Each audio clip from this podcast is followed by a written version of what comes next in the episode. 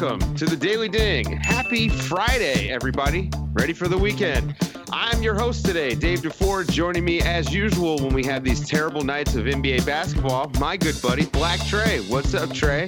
What's going on? I'm ready to pull a Rudy Gobert. And on the ones and twos, we got Rob Lopez. I, again, I'm sorry, guys, for bringing the terrible action. Uh, luckily, we've got Eric Nehm of the Athletic joining us to talk about the Bucks. But uh, these blowouts, I don't know. Eh, they're getting out of hand. Uh, so let's start with the game of the night, which was also a stink fest. The Rockets are terrible. They were blown out by the Utah Jazz, 118 to 91. Donovan Mitchell only scored six points in this game, and Rudy Gobert was ejected less than three minutes in the game, and the Rockets were still dusted. Trey, all right, Chris Paul is washed, right? That's where we're at.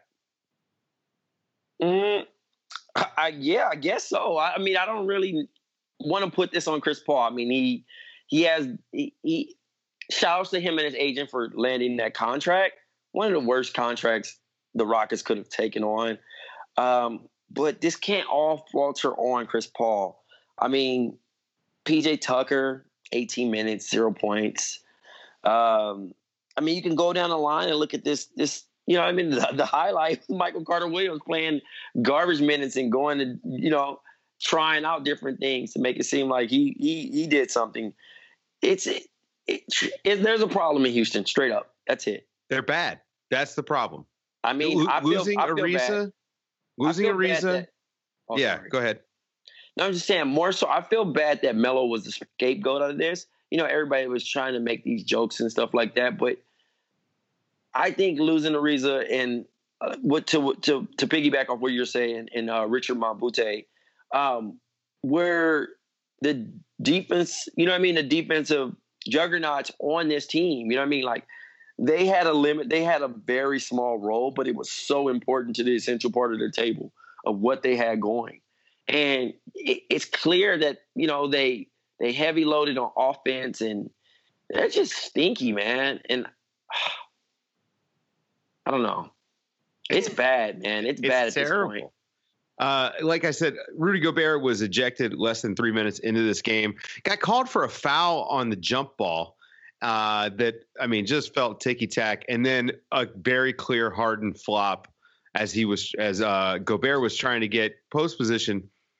A lot of people are saying that this could be some sort of referee retribution because of his comments at, uh, after the Miami game. I'm I'm not a conspiracy theorist. I'll leave that stuff to Jade.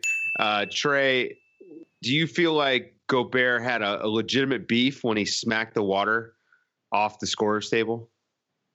No, I mean it was just frustration at the point. I mean, you know, you can. Everybody's been saying that the refs have been bad this year, and you know, maybe they're a little bit jumpy, but at the end of the day, you still got to compose yourself. Wasn't that serious? Gobert being a fake tough guy, he probably wanted the night off. And and, and, in, in, his got it. favor, and in his favor, he knew what was going on. He knew that this was going to be a stinky game. So kudos to him. He's the player of the game for me. it's that's the the bag king, right? He Yeah. uh, got the night off, went and got a workout in. That's a good way to do it. Uh, Harden Harden had 15, Capela had 10 uh, or had 12 and 10 rebounds. Derrick Favors was fantastic uh, coming in off the bench, taking over for Rudy Gobert with uh, 24 points, 10 rebounds, and just looked really, really good. Always love when a guy is kind of getting his minutes. I'm not going to say jerked around with, but they've been experimenting with different lineups, and so he's been coming off the bench some games, starting some games. But he's been he was ready to play tonight, and, and really was a difference maker in this game for Utah. Uh, Utah now moves to 500 on the season. Uh, I said the other night after they lost to a bad Miami Heat team that they're looking very average. They look great in this game. Chris ball movement. We're hitting open shots, doing everything on on defense that you want to see out of this team for the rest of the season. Let's see if they can get that that defense into the elite territory. Folks, there's nothing better about the holiday season than unwrapping a brand new phone. Until you get that new phone bill, it sucks. Big wireless providers can really suck the joy out of the holidays and the money out of your wallet. So this year, don't just upgrade your phone, upgrade your wireless provider and switch to Mint Mobile. For a limited time, Mint Mobile is offering the best holiday deal in wireless you've ever seen. three months of service for only $20. Wait, that has to be a typo. Nope. Mint Mobile's holiday eh, eh, deal is here for a limited time.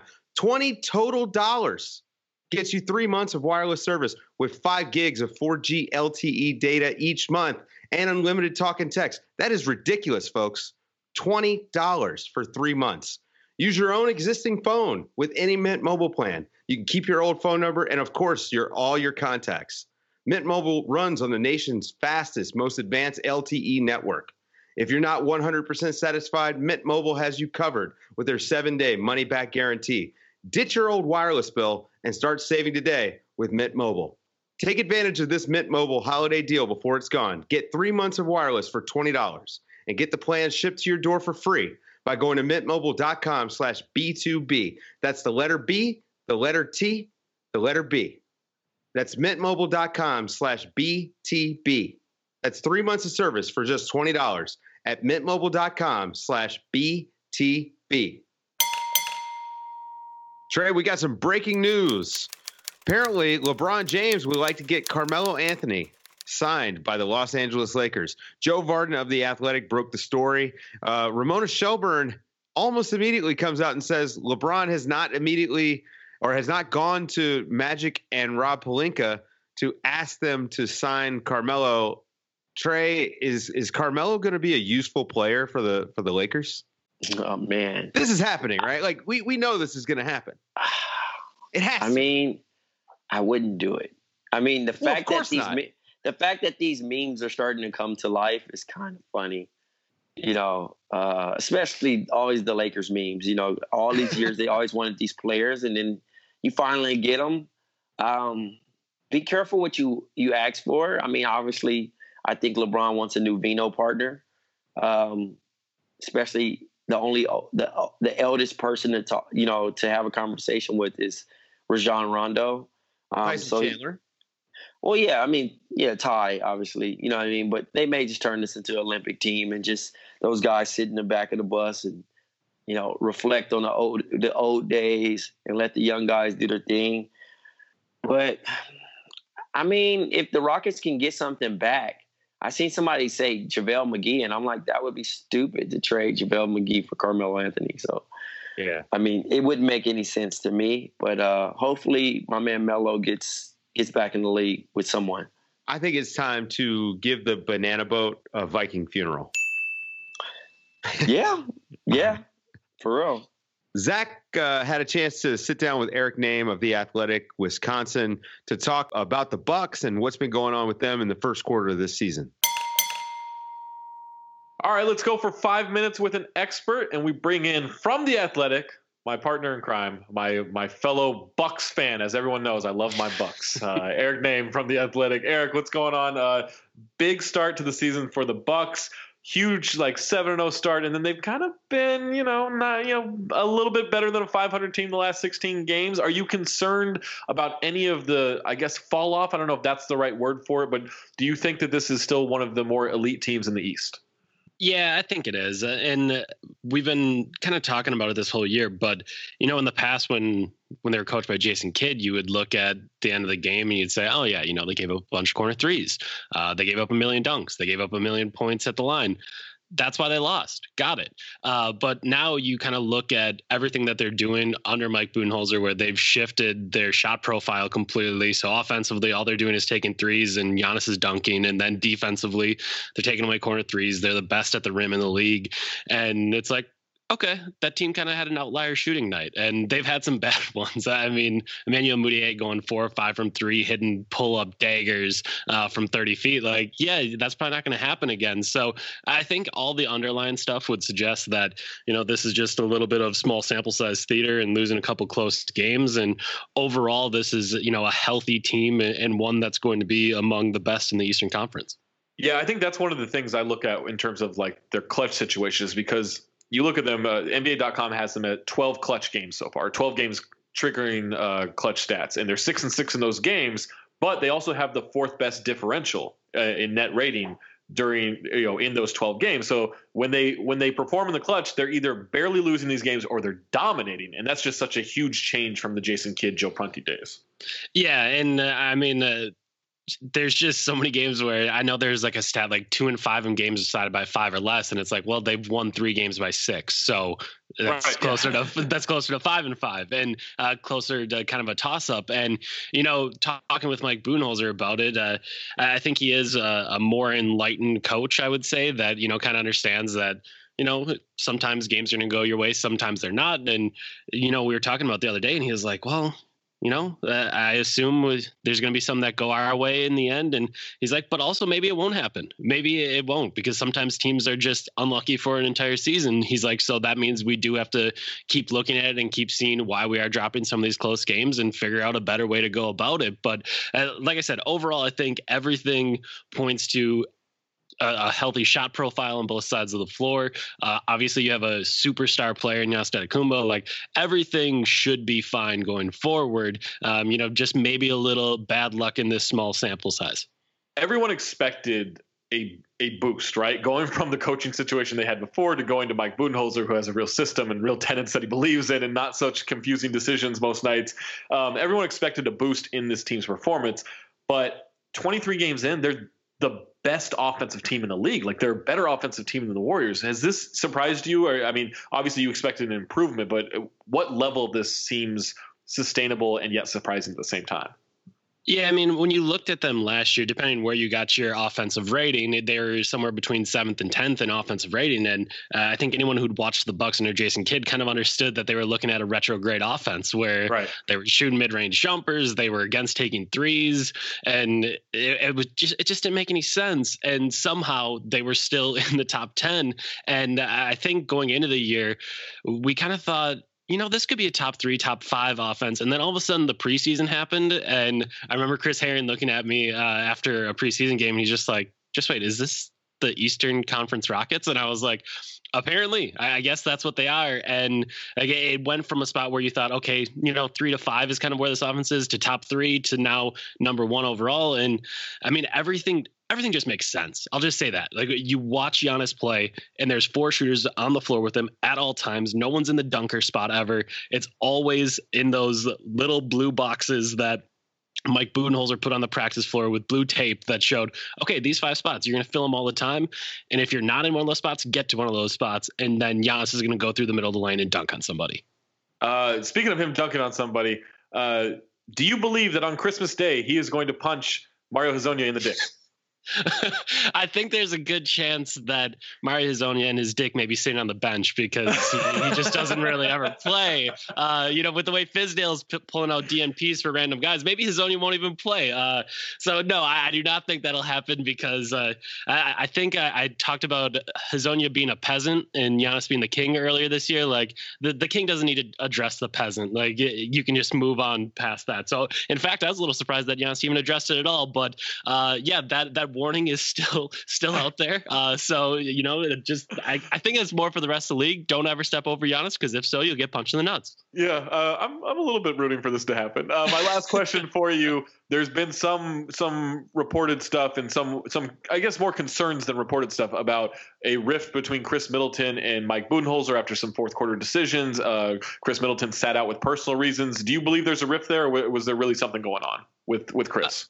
Yeah, I mean, uh, I will say so. I mean, it's two separate things. The first thing is the personal reasons that Khris was out for, totally legit. Like everything that I've heard and everything, everyone that I've been able to talk to, th- that's a perfectly legit reason for Khris Middleton to be out. So um, those two things are unrelated, but the rift was kind of real. Like this is uh, that Knicks game on Saturday was the second time that Khris had been sat down. He uh, previously Budenholzer sat Bledsoe and Khris uh, during a third quarter, fourth quarter against the Phoenix Suns when they didn't come out with enough energy. Sent a little bit of a message there by putting Delly on the floor, which is the ultimate message uh, in the year 2018 uh, to put Delly in for you. So he kind of sent a message there. And then against the Knicks, he had this really lazy closeout. He attacked a defensive rebound really lazily, gave up a three because of it.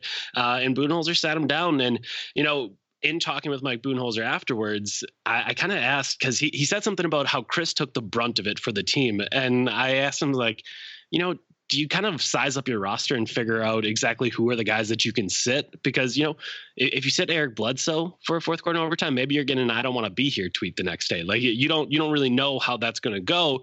And it did kind of seem like he he he admitted like, yeah, Khris seems like the type of guy, high character, high IQ that that can handle being coached in this way. Um, so to me, and I wrote it like this at the Athletic, like that was a message to everyone. Like I'm willing to bench Khris Middleton. So you better believe that means I'm willing to bench you. Uh, so I think that was his way of getting that point across. I don't know if there'll be a rift there. I think things will be pretty much back to normal once Khris hits the floor again. But uh, it's definitely going to be something to keep a look on because this is the first drama of this Buck season. Read them on the Athletic. Subscribe to the Athletic to keep us both employed. Eric Nehm, thank you so much for joining uh, these five minutes with an expert. Thanks for having me. Attention, nerds and non-nerds. But if you're a nerd and you're going to be at the Sloan Analytics Conference at MIT Saturday, March 2nd, we're having a Count the Dings live show at the Middle East, the historic Middle East nightclub in Boston. Tickets are on sale at the General Republic now. VIP sold out in the first day. Get your tickets soon because we're going to sell out. You can go to the Count the Dings Twitter page, you can go to Jade's Twitter page, you can go to my Twitter page, and you can find links to the tickets or just hit us up in the DMs. They're always open. In the other games of the night, the New York Knicks didn't show up to Boston for their game with the Celtics, losing 128 to 100. That's a season high for the Boston Celtics, uh, who are now nine and three when they shoot 20 or more free throws. Trey, we've talked a lot so far this season about their offense, how they don't get to the basket, they don't generate enough free throws. Again, nine and three now when they shoot 20 or more free throws. Would you see tonight, in particular, out of Kyrie Irving? Just more aggressiveness and you know I mean like obviously you know TV games most guys wake up for it. Um, outside of you know Kyrie banging up his uh, shoulder a little bit um, he got guys going you know? Uh, there was a lot of ball movement. Al Horford was you know able to get get it going. Jaylen Brown you know he he hasn't been as consistent as he was you know or the hype train is kind of died down a little bit, but you know, when he can go, he can go. Um, so, you know, everybody kind of got it going and and now was able to, you know, free Kyrie up a lot. Yeah, a very balanced game for the Celtics tonight. 79 combined points from Kyrie, Horford, Tatum, and Jaylen Brown, who was back from injury uh, in his first game. Came off the bench and actually looked really good. I had a lot of space to attack the basket. Uh, the Phoenix Suns scored nine points again in the first quarter tonight. They were down 34 to 9 after one. Uh, they've been outscored in the last two first quarters 70 to 18. They are the new Bobcats. They lost to the Portland Trailblazers 108 to 86. Uh, TJ Warren and Devin Booker still out with injuries, so of course they were shorthanded. And uh, DeAndre Ayton came off the bench in this one. Trey, do you feel like he's already kind of losing his his footing on the on a starting job because of his defense? First and foremost, fire Igor. What? Yeah. You're calling for it. I'm just come on. I'm a I'm a local here.